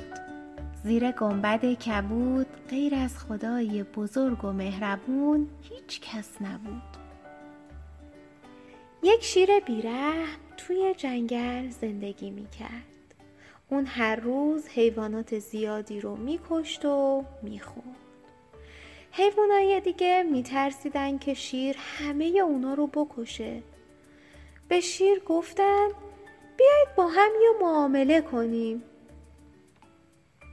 اگر قول می‌دید هر روز فقط یه حیوان بخورید هر روز یکی از ما پیش شما میاد. لازم نیست که همه ما رو بکشید. از نظر شیر این طرح طرح خیلی خوبی بود. بنابراین با این طرح موافقت کرد. اما اون همچنین گفت اگر هر روز یکی از شما پیش من نیاد من فردا میام و همه شما رو می‌کشم و می‌خورم. بعد از اون هر روز یکی از حیوونا پیش شیر می‌رفت تا شیر بتونه اونو بکشه و بخوره. در این صورت بقیه حیوانای دیگه جنگل در امان بودند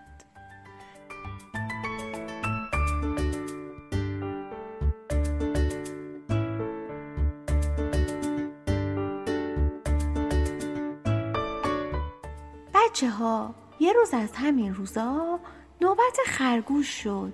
اون باید می‌رفت پیش شیر تا شیرونو بخوره. خرگوش اون روز خیلی آروم آروم پیش رفت. وقتی رسید به آقا شیره شیر خیلی عصبانی بود. با عصبانیت از خرگوش پرسید چرا دیر کردی؟ خرگوش گفت من توی جنگل از یه شیر دیگه پنهان شده بودم. اون به من گفت که اون پادشاهه. بنابراین خیلی ترسیدم. شیر به خرگوش گفت من اینجا تنها پادشاه هستم. من رو پیش اون شیر ببر تا اونو بکشم. خرگوش جواب داد من خوشحال میشم که شما رو پیش اون شیر ببرم. بچه های گلم خرگوش شیر رو به یک چاه قدیمی وسط جنگل برد. چاه خیلی عمیق بود و ته اونم پر آب بود. خرگوش به شیر گفت به اونجا نگاه کن شیر اون پایین زندگی می‌کنه. وقتی شیر به چاه نگاه می‌کرد صورت خودش رو می‌تونست توی آب ببینه. اون فکر کرد که یه شیر دیگه ته چاه زندگی می‌کنه.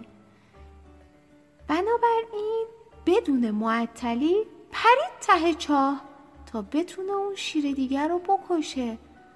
اما هرگز نتونست از چاه بیاد بیرون.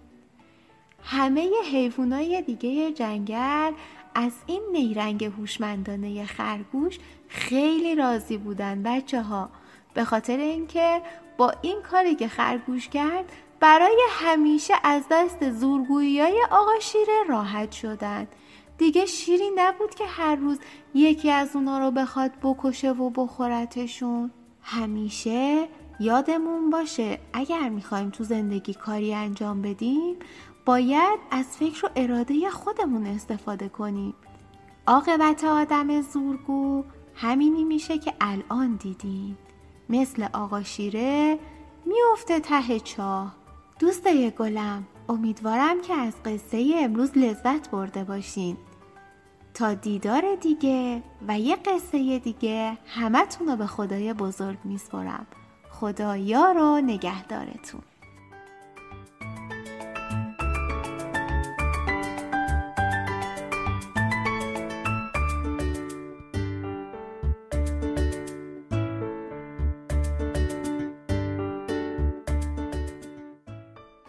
داستان اژدها مترجم پریسا جهانشاهی با صدای مریم مجدی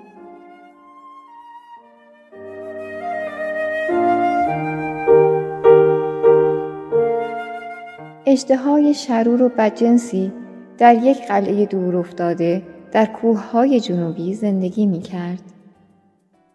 روزی این هیولا در شهری فرود آمد. قول به مردم گفت یا همین حالا برای من غذا بیاورید یا من همکنون شما را خواهم خورد.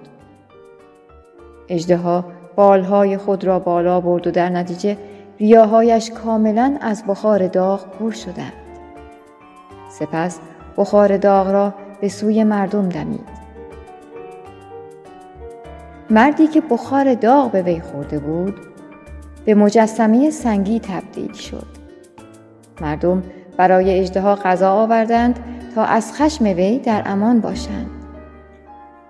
قول تمام غذاها را خورد و رفت. مردم شهر پسری را برای کمک گرفتن از پیرمردی دانا فرستادند.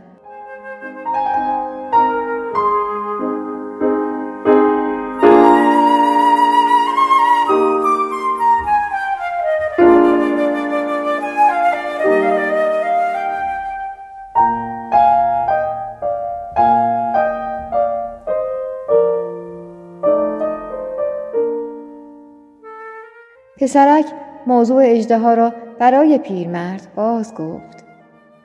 پیرمرد پس از شنیدن سخنان پسر او را نصیحت و راهنمایی کرد. شهاب سنگی در نیم کره شمالی سقوط خواهد کرد و انفجاری مهیب پدید خواهد آورد. آن شهاب سنگ را بیاب و برای من بیاور تا با استفاده از آن شمشیری برای تو بسازم. پسرک آنچه که پیرمرد از وی خواسته بود را انجام داد. خیلی زود شمشیر آماده شد. پیرمرد رو به پسرک کرده و گفت با استفاده از این شمشیر اجده را از بین ببر. اما مراقب باش. تو باید خودت را با علفهای بدبو بپوشانی. بدین وسیله می توانی مطمئن شوی که او بوی تو را حس نمی کند.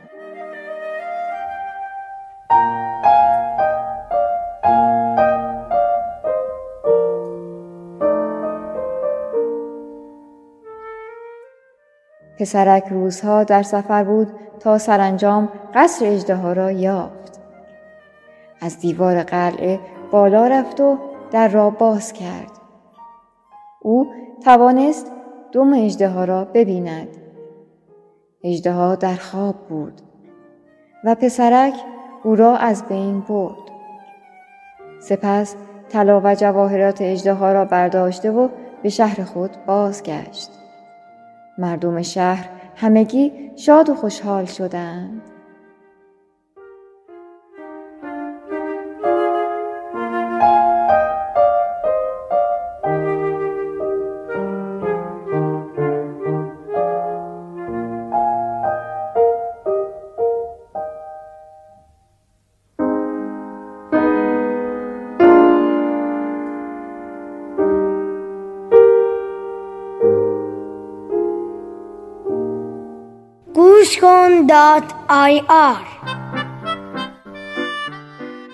دوازده ماه.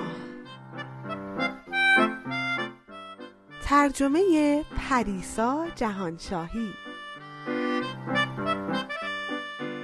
با اجرای ارقوان همسی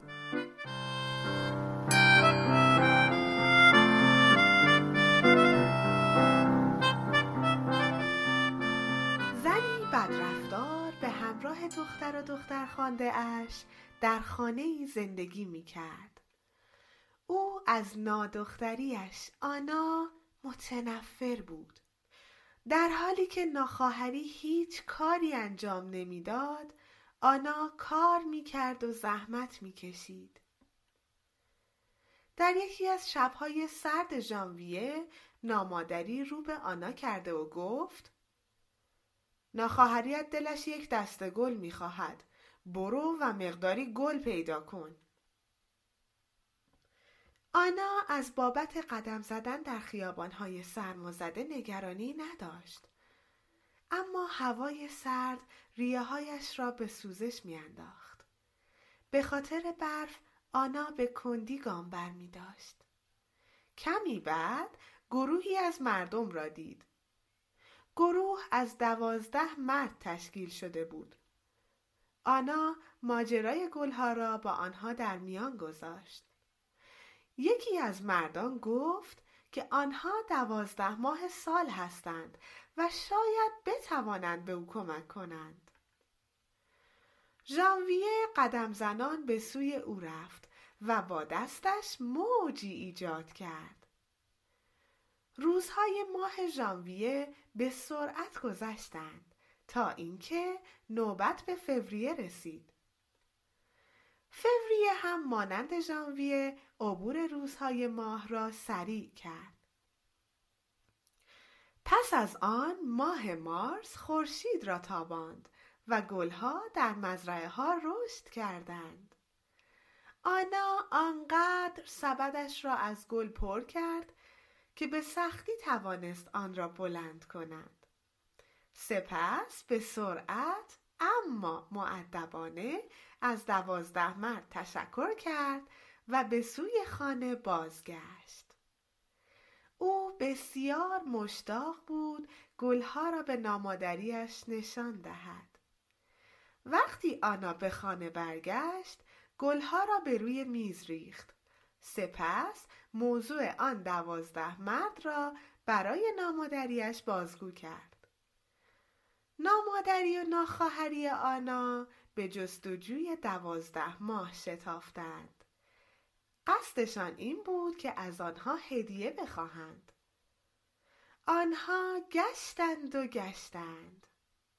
آنها آنقدر رفتند تا گم شدند و هرگز راه بازگشت به خانهشان را پیدا نکردند و آنا به شادی و خوشی به تنهایی زندگی کرد.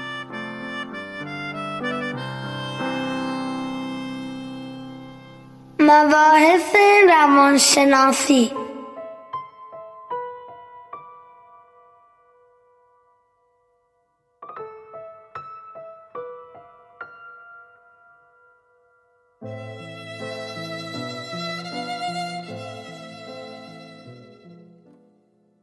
محله نابینایان تقدیم می کند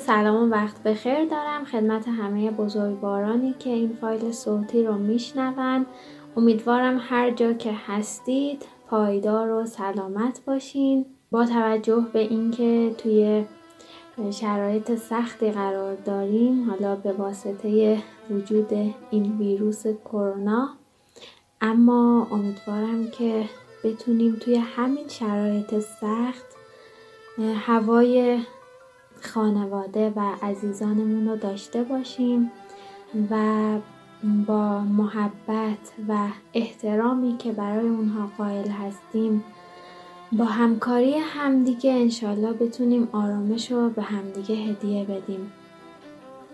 حدیث اسدزاده هستم رشته روانشناسی و آموزش کودکان با نیازهای خاص. خیلی خوشحالم که فرصتی فراهم شده که بتونم در خدمت شما عزیزان باشم با مباحثی که انشالله صحبت خواهیم کرد در موردش.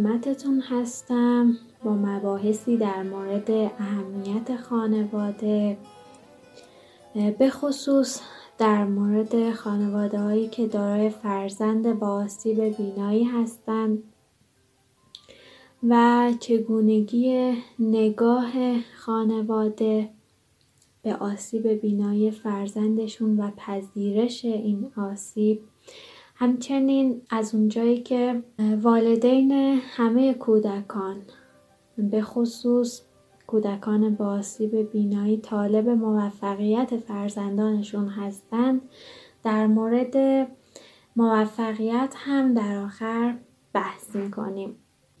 اولین محیطی که کودک در اون متولد میشه و مواجه میشه با اون محیط محیط خانواده است. پس بنابراین خانواده مهمترین پایگاه و نهادی هست که کودک برای رشد و پرورشش به اون نیاز داره. رفتار اعضای خانواده بر همدیگه تاثیر می‌ذاره. رفتار پدر و مادر بر هم. رفتار پدر و مادر بر فرزندان و برعکس رفتار فرزندان بر پدر و مادر تاثیر خودش رو می‌ذاره. روش ها و اصولی که پدر و مادر برای تربیت فرزندانشون به کار می‌گیرند روش های فرزند پروری بهش میگیم که این روش های فرزند پروری توی خانواده های مختلف می‌تونه متفاوت باشه. و خیلی اهمیت پیدا می‌کنه به خصوص زمانی که خانواده با یک تغییر مواجه میشه با یک تغییر مثلا تولد فرزند با آسیب بینایی در خانواده. این روش های مختلف فرزند پروری می‌تونه فرزند رو یک فرد مستقل بار بیاره یا اینکه یک فرد خیلی وابسته.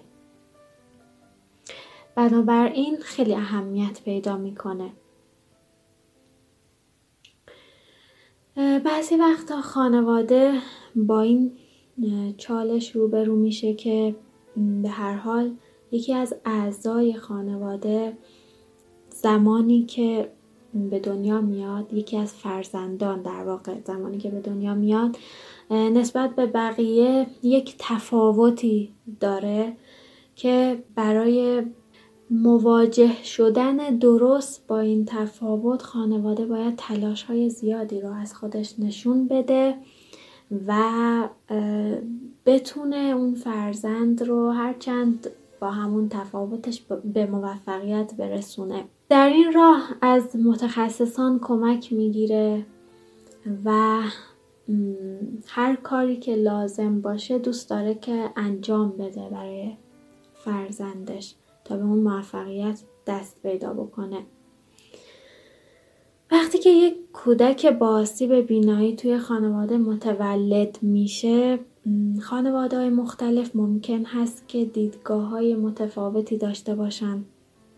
از جمله این سوال برای همه خانواده ها پیش میاد که توی ذهن خودشون میگن که چرا من؟ چرا این اتفاق باید برای من بیفته یا چرا این اتفاق باید برای فرزند من بیفته؟ توی این بحث یک دیدگاهی داریم که خیلی وقتا باهاش مواجه هستیم یا به عنوان خانواده که دارای فرزند با آسیب بینایی هستیم ممکنه که این دیدگاه رو در ابتدا داشته باشیم که خب شاید کاری انجام دادم یا در واقع گناهی انجام دادم که خداوند به واسطه اون گناه این فرزند رو به من داده یا این مشکل رو برای فرزند من به وجود آورده. دوستان عزیز این یکی از تفکرات نادرستی هست که ما باهاش مواجه هستیم و باهاش روبرو هستیم. در پاسخ به این سال یه نکته خیلی مهم و اساسی رو باید در نظر داشته باشیم. ببینید هر انسانی که متولد میشه یه سری ویژگی هایی داره که خودش نمی‌تونه اون ویژگی ها رو انتخاب کنه. مثلا جنسیت دختر و پسر بودنش ملیت رنگ پوستش اینکه تو چه شهری متولد بشه و اینکه حالا چه نوع چهره ای داشته باشه.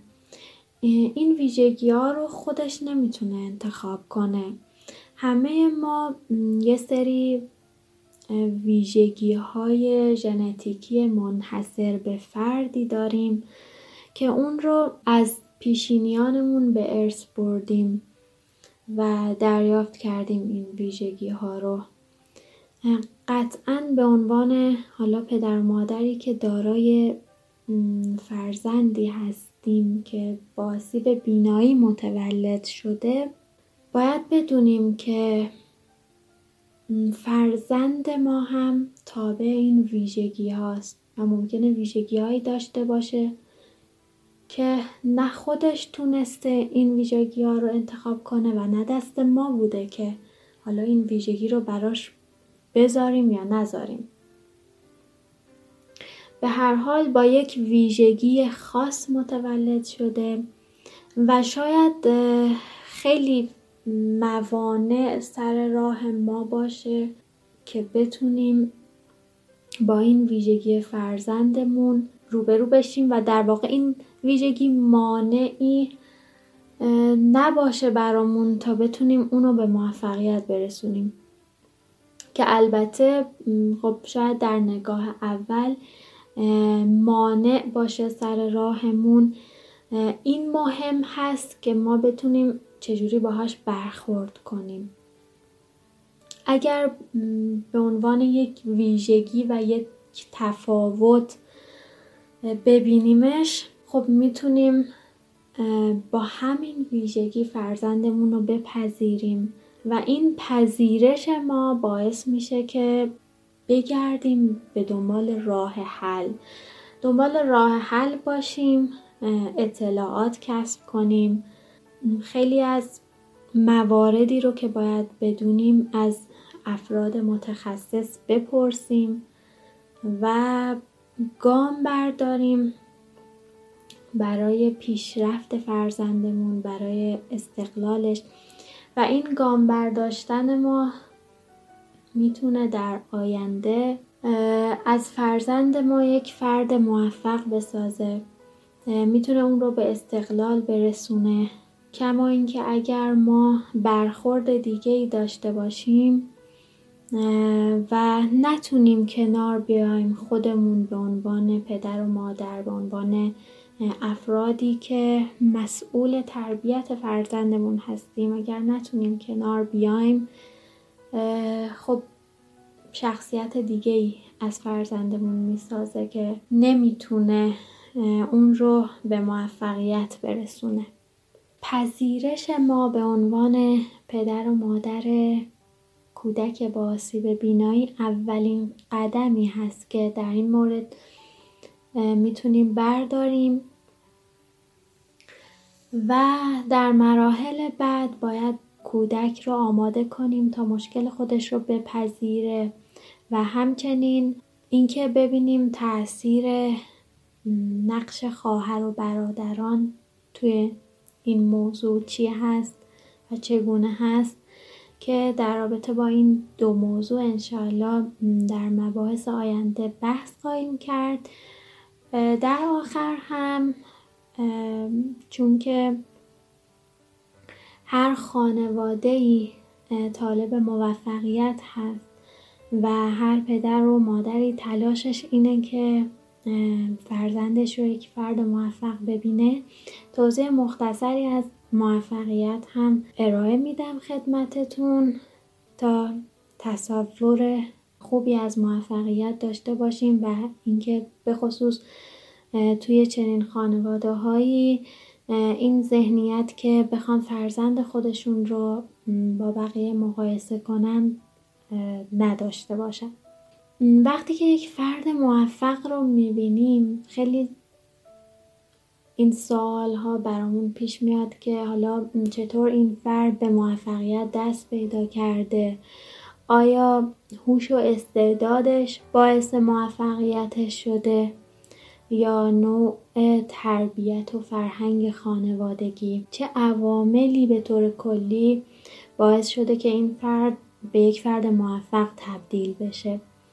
در تعریف موفقیت باید بگیم که موفقیت رسیدن به بیشترین ظرفیت از استعدادی هست که خداوند در وجود ما قرار داده.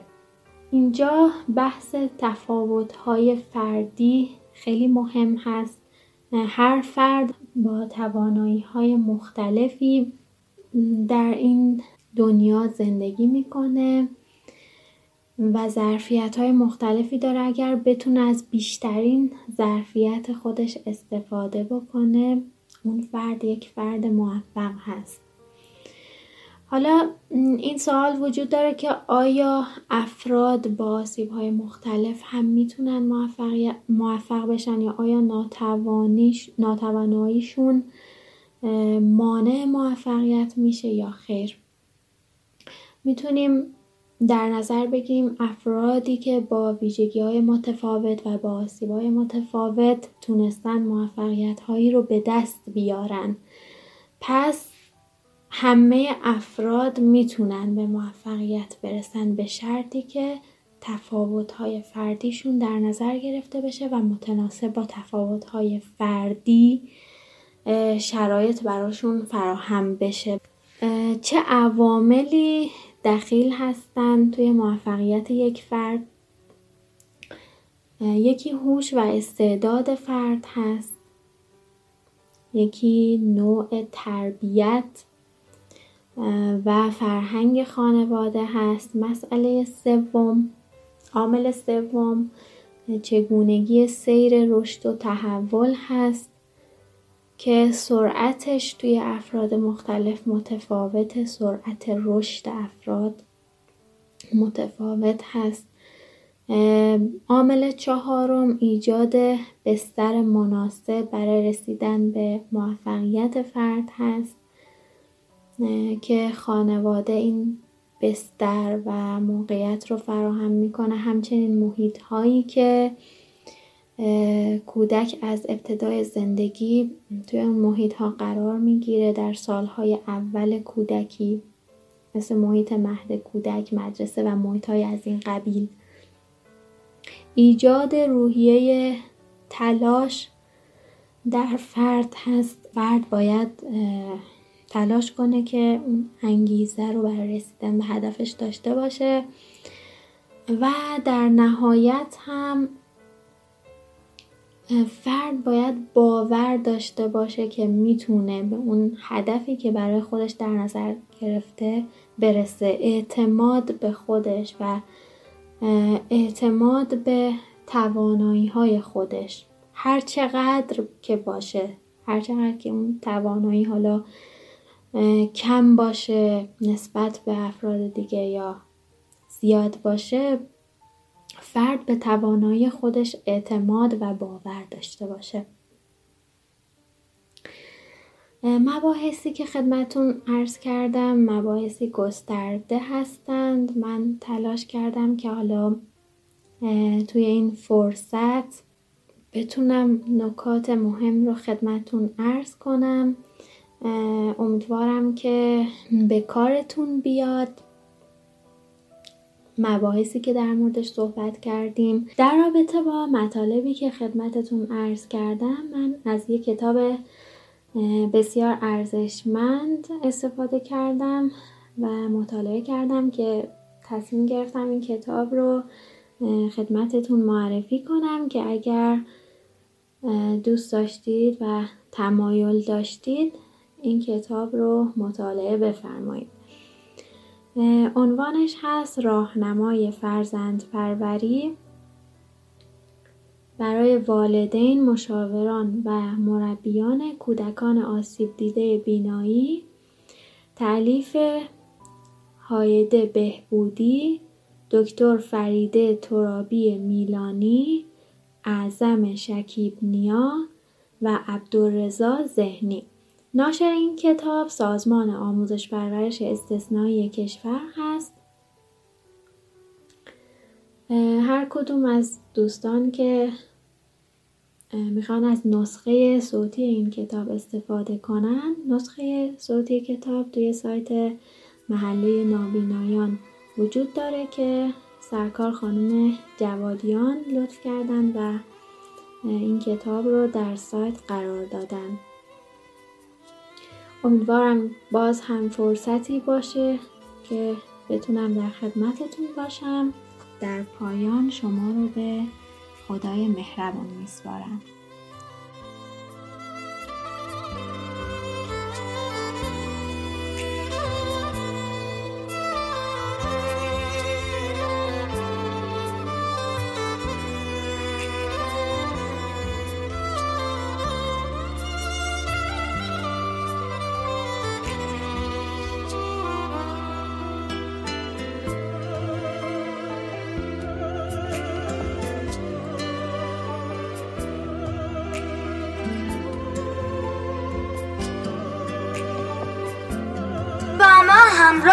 باشید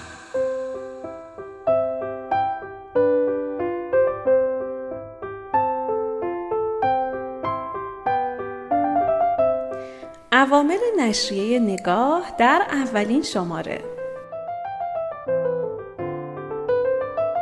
ستون قصه. پیشگفتار با متنی از پریسا جهانشاهی. گوینده لیلا سعیدی فر تنظیم کننده فاطمه خلیلی. آزمایشگاه ترجمه بزرگ مهر اماد حقی. گوینده حدیثه اسدزاده. تنظیم کننده محشید حسنی. چشم مروارید. گوینده مرجان بابا محمدی. نویسنده پری زنگنه. تنظیم کننده بهنام نصیری. داستان اجدها ترجمه پریسا جهانشاهی. گوینده و تنظیم مریم مجدی. دوازده ماه ترجمه پریسا جهانشاهی.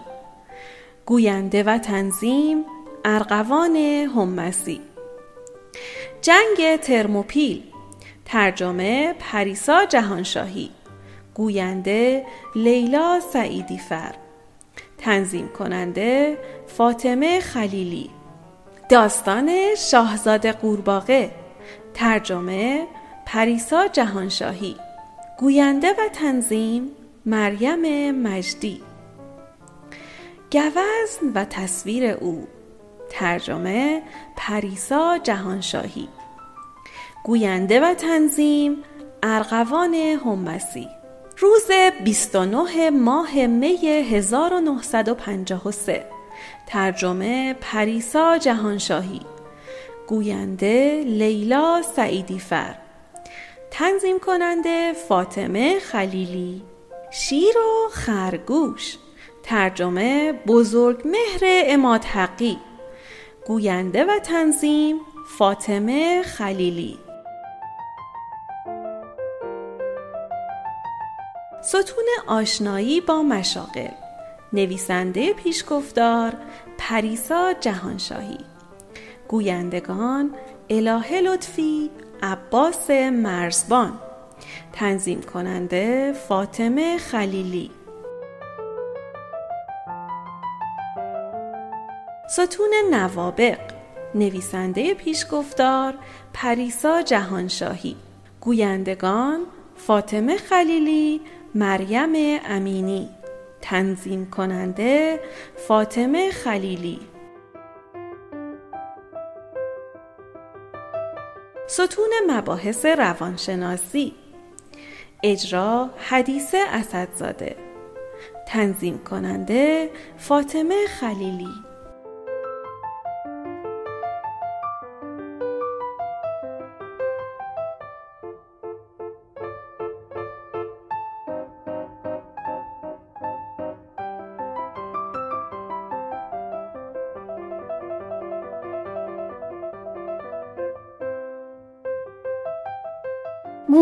کن محله برای همه.